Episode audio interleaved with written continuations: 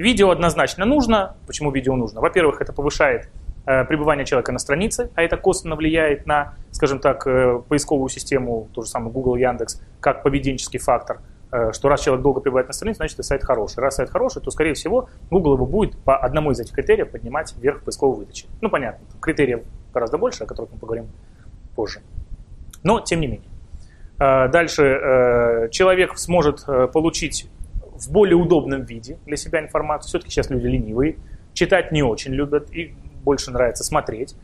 Ну и в-третьем, вот в такой вот, скажем так, блок можно поместить столько информации, что не поместишь э, там, даже вот на 6 тысяч знаков. Почему?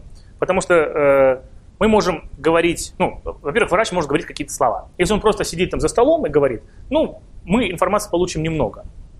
Хотя, помимо того, что он говорит, мы получим информацию о враче, как он выглядит, возможно, сделаем по его возрасту, не знаю, там, по тому, как он говорит, какие-то другие для себя выводы о том, что он все-таки там эксперт и так далее, и так далее. То есть это уже описание, это уже какая-то информация дополнительная. Если мы еще делаем так, что показываем, человек продолжает говорить, но это все перебивается какими-то кадрами в процессе его работы. Мы можем увидеть э, непосредственно клинику, место, где это проходит, не знаю, там, э, если это стоматологические там, услуги, там, не знаю, там, э, кабинет стоматологический, установку, ну и так далее. То есть интерьер. То есть если мы делали бы это текстом, это нам нужно очень много было бы описывать. А так человек слушает, еще и видит, э, и тоже получает какую-то дополнительную информацию. То есть в небольшой блок видео мы вставляем очень много информации.